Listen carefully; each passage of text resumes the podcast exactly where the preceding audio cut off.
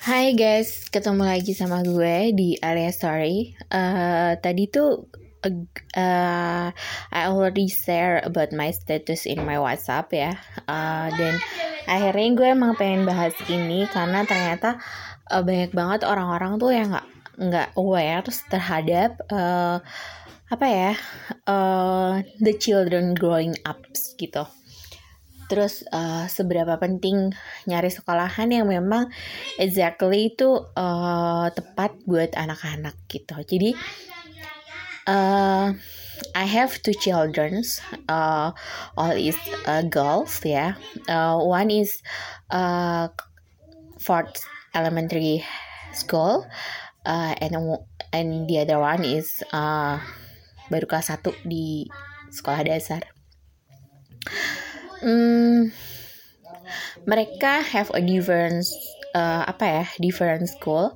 Kalau yang satu emang uh, I choose uh, si uh, school uh, in a government school. Jadi uh, emang anak anak gue yang yang kecil itu uh, kebetulan uh, kebetulan anak gue yang kecil itu ada di sekolah dasar negeri dan untuk anak gue yang besar itu exactly I choose a different school uh, dan itu emang swasta uh, beda gitu. I have a reason uh, have a I have a reason choose uh, the, the different school for my childrens. Pertama itu gini, uh, gue itu waiting uh, children uh, almost five years until I have uh, children's.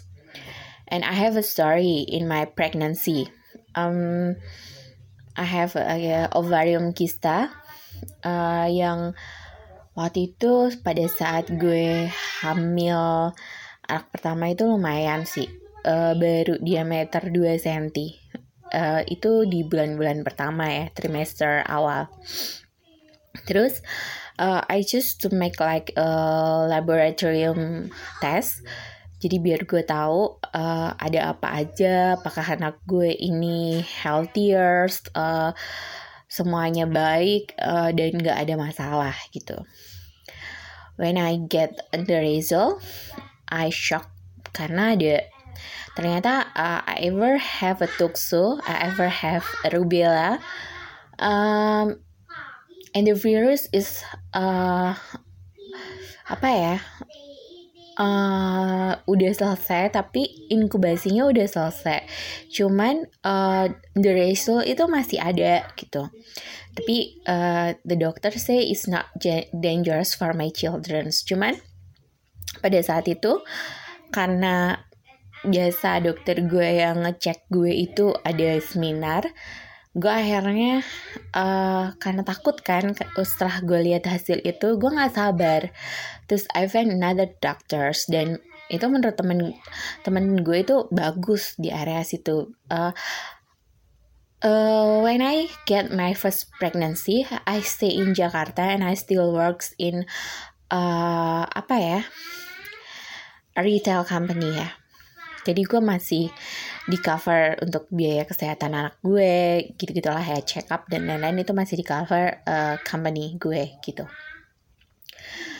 Uh, terus uh, dokter itu bilang gini hmm, 50-50 uh, anak lo buat uh, normal and uh, 50% itu ada kemungkinan dia have a problems gitu because I have a toxo and I have a rubella dia bilang kayak gitu.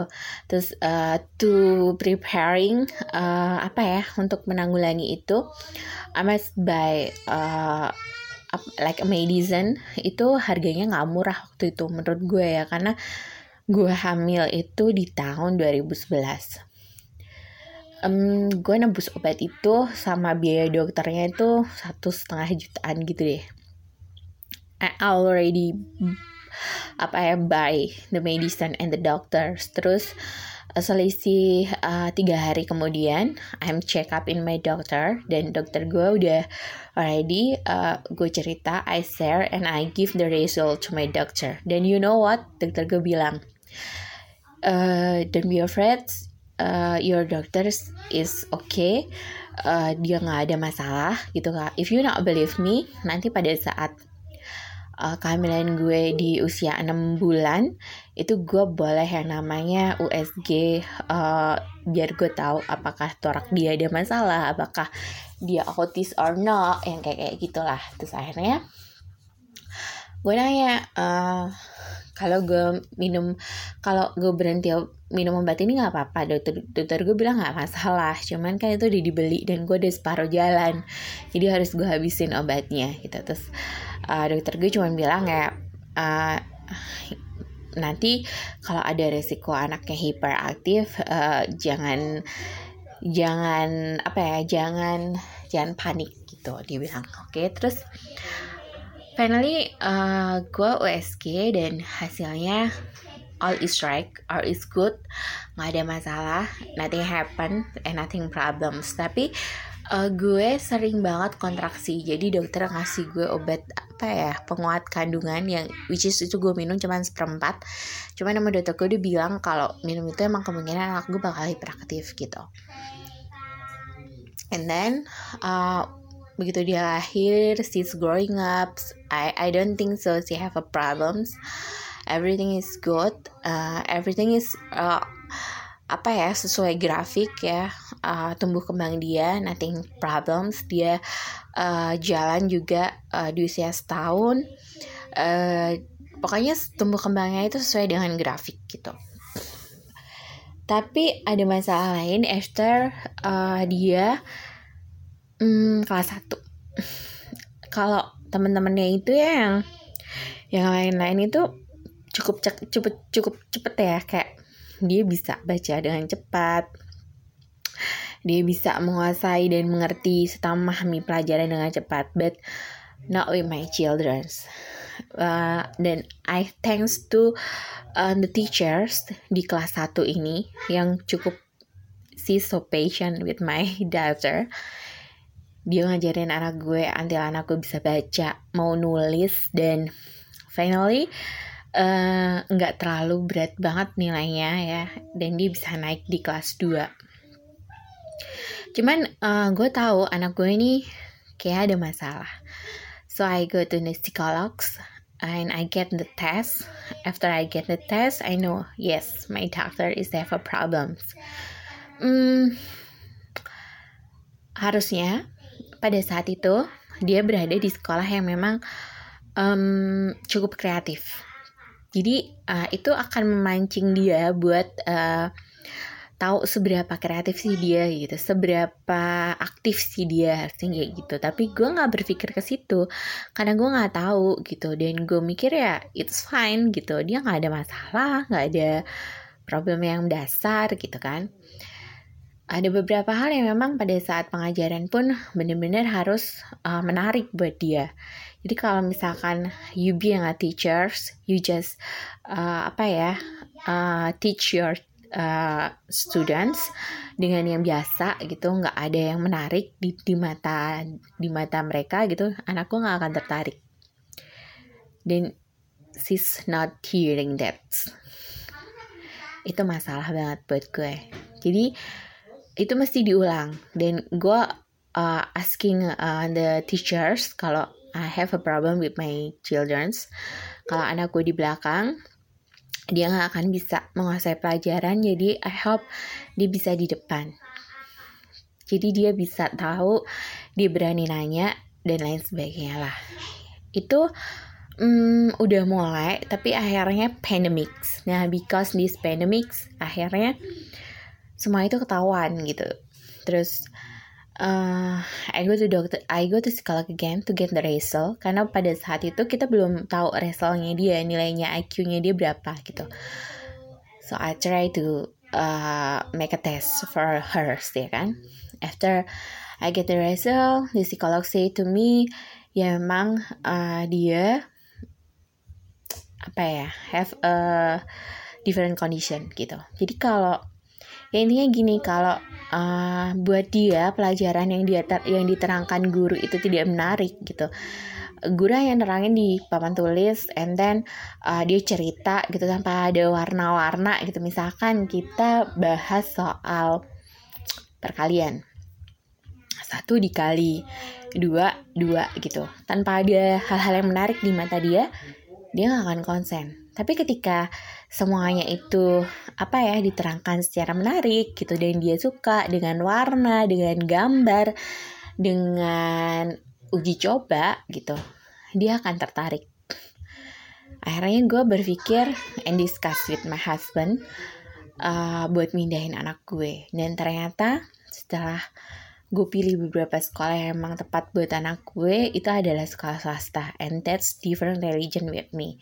Tapi buat gue nggak masalah karena gue perlu buat anak gue gitu. Agar agar dia uh, bisa mendapatkan pendidikan yang layak dan dia bisa tahu banyak hal gitu. Cuman kalau gue selalu gue selalu bilang uh, kewajiban lo as a muslim ya ini gitu. Lo di sana hanya sekolah gitu. To get the good uh, apa ya ilmu dan lo bisa kompetisi. Karena anak gue ini ini flat. Jadi misalkan teman lo nilainya jelek dia nilainya bagus dan dia nilainya jelek dia is okay fine. Ya udahlah gitu. Jadi dia uh, butuh semangat yang kalau semua muridnya itu berkompetisi buat bagus so she will do it it's the same gitu Terus anak gue yang kedua is different. Karena gue udah tahu anak gue yang pertama ini so I can choose uh, school for my uh, second daughter. Gue sekolahin dia emang di sekolah alam dan kebetulan di sana hmm, semua itu kelihatan ya gitu. Dan dia lebih lebih cepet tanggap gitu. Sampai finally I discuss and I know dia bisa buat ngikutin kalau dia masuk uh, sekolah mana pun. Even dia masuk sekolah negeri even dia masuk sekolah swasta uh, dia uh, akan selalu terpacu agar nilai gue bagus. Karena gue nggak mau nilai gue jelek gitu. Dari event kelas 1 ini pun yang kakaknya itu uh, cukup lama bisa baca ya. Hampir satu satu satu tahun dia baru bisa benar-benar lancar baca. Sementara yang kecil ini baru uh, semester 1 dia udah udah memahami dan udah lancar. Bahkan uh, when she get the test itu hasilnya emang beda sama kakaknya. Uh, beda jauh banget. I compare with uh, my first daughter. Jadi kalau menurut gue setiap anak tuh emang beda. Uh, punya punya sesuatu yang nggak sama meskipun dia saudara kandung. Dan uh, ada banyak orang sih yang bilang sama gue gini lo ngapain sih sekolahin anak lo di situ? Nggak lo sekolahin aja di negeri. Gitu kan sama aja atau di negeri juga nggak bayar gitu gitu dan lain sebagainya. But I know my childrens yang tadi udah gue bilang ya apa namanya uh, si have a problem ya di mana gitu. Dan buat gue gini gue harus mencari paket komplit buat anak gue yang nomor satu gitu. Karena gue tahu nih even if I make a decision dia buat sekolahin dia sama sama adiknya gue harus nyari guru les buat dia. Pa tapi udah beberapa kali I get the teachers uh, apa ya yang bantuin dia belajar itu always give up. Karena anak gue hanya konsentrasi 5 menit selebihnya. Bye bye dia udah mulai asik dengan dunia dia dia sendiri. Lebih dari 5 menit dia udah udah udah udah mulai boring. Dia udah mulai sesuka dia gitu. Because he is super active right? Tapi di di sekolah yang baru ini uh, she's learning apa ya? So fast. Uh, dan dia mencoba uh, buat mengimbangi. And I know she can mungkin kalau gue nggak pindahin dia nggak nggak ada kepacu untuk kayak gitu. Karena I know all the children is have a competition buat mereka nilainya bagus buat mereka uh, hasilnya baik. Jadi anak gue tuh selalu berusaha. Uh, the first uh, she get the test emang nilainya nggak bagus pas pertama kali tapka ada beberapa yang semuanya bagus. Dia dapat nilai 30 juga dia dapat nilai 40 juga. Tapi yang gue percaya di sini ada beberapa pelajaran yang tadinya setiap kali ulangan tuh dia selalu failed. Kayak kemarin itu pada saat dia tapkah and I I don't know gitu dia bakalan dapet nilai kayak gitu. Karena dia nggak belajar. She's not uh, study. Besoknya ulangan dia nggak belajar. Tapi gue lihat nilainya dia gue baca bagus. And oh ya ternyata emang seperti itu dan dan uh, apa yang dibilang sama psikolog soal anak aku itu benar gitu. Jadi dua tipe yang berbeda. Anak gue yang pertama sama yang kedua gitu. Dan anakku yang pertama itu emang kayak gitu. Jadi lo harus pilih sekolah yang cara gurunya create the childrens itu uh, more happier wanna study kayak gitu. Bukan yang create uh, the children being boring being so scarce dan gak mau belajar. No.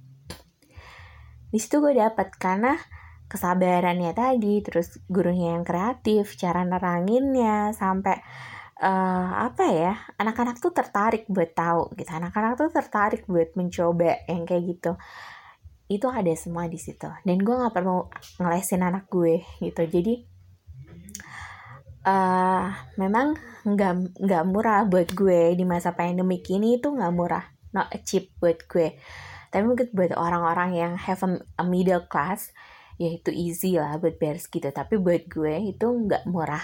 Bahkan buat gue buat dapetin uh, every month to pay uh, the bill for her school itu gue harus mati-matian nyari ya gitu. Tapi ya I know my children gitu. Yang tadinya dia cannot do anything yang tadinya nilainya selalu buat gue stok jantung ya. Sampai uh, pada saat dia pindah tuh gue ngomong sama uh, gurunya uh, yang gue mau cuma dia mengerti dia tahu dia paham meskipun nilainya pas-pasan tapi dia bisa naik kelas. Jadi gue tidak pernah mengharapkan yang lebih dari itu. Kayak gitu dan ternyata uh, sesuai yang result yang gue dapat dari beberapa orang yang anaknya have a problem have some problem with me terus anaknya di sekolah di situ emang resultnya bagus gitu. Yang penting kerjasama antara parents and children itu ada gitu. Jadi uh, diluangkan waktu. Entah itu walaupun cuma sejam dua jam you create with your children. Jadi gurunya berusaha orang tuanya juga berusaha gitu. Um, kadang gimana ya? Um, ada beberapa sekolah yang uh, swasta juga cuman kadang nggak seperti itu caranya untuk mengajari anak-anaknya. Dan gue belajar di sini gitu oh ternyata harusnya emang seperti ini gitu. Oh jadi memang untuk kondisi anak yang seperti ini memang harus seperti itu gitu. Jadi kalau menurut gue kenapa terus ada yang bilang sama ada yang nanya sama gue gini ngapain sih harus dibawa ke psikolog? Gitu. Eh, nggak uh, perlu juga kita udah tahu lah karakter anak kita seperti apa. No penting itu karena kita tahu anak anak kita tuh butuhnya apa. Sebenarnya yang dirasain anak kita tuh apa? Gitu. As a parents gue kadang marah-marah gitu.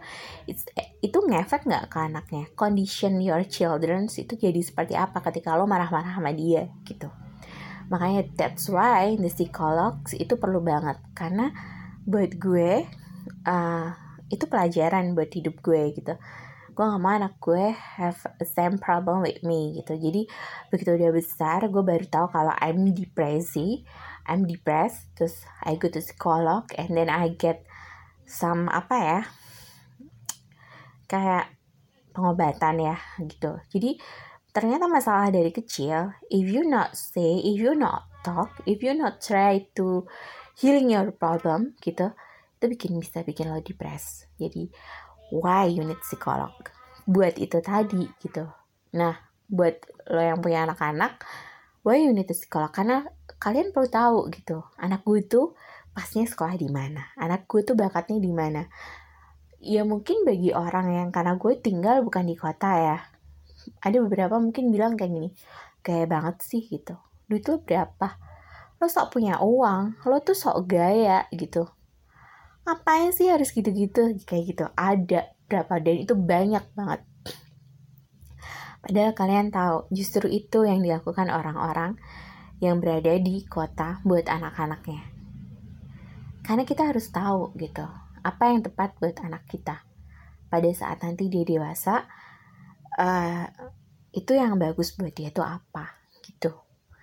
Jadi that's why gue kadang cuma berpikir uh, if you stay in a big city itu akan bikin uh, apa ya pikiran lo tentang your your children being growing up itu lebih lebih luas gitu dan lebih apa ya lebih modern daripada you stay in a small country. Karena karena ada beberapa walaupun nggak semua ya gitu. Tapi ada beberapa yang if you live di small country yang kayak kayak gitu tuh buat mereka nggak penting nggak perlu gitu. Karena yang ada nanti lulus lo married lulus lo nanti berkebun and so on kayak gitu. Um, jadi itu sih ulasan dari gue gitu. That's why uh, we must know about our children so earlier, earlier. So we know if our children have a problems, kita bisa cut lebih cepat kayak gitu. Thank you, see you in my next podcast. Jangan lupa dengerin gue di Paper Studio. Gue coba bikin podcast gue ini nanti di YouTube channel gue. Nanti kalian bisa see theirs, terus kalian komen di sana nanti kalian kalau mau nanya-nanya bisa gitu tapi soon ya gitu untuk kawalan gue sharing dulu di sini see you bye bye and good night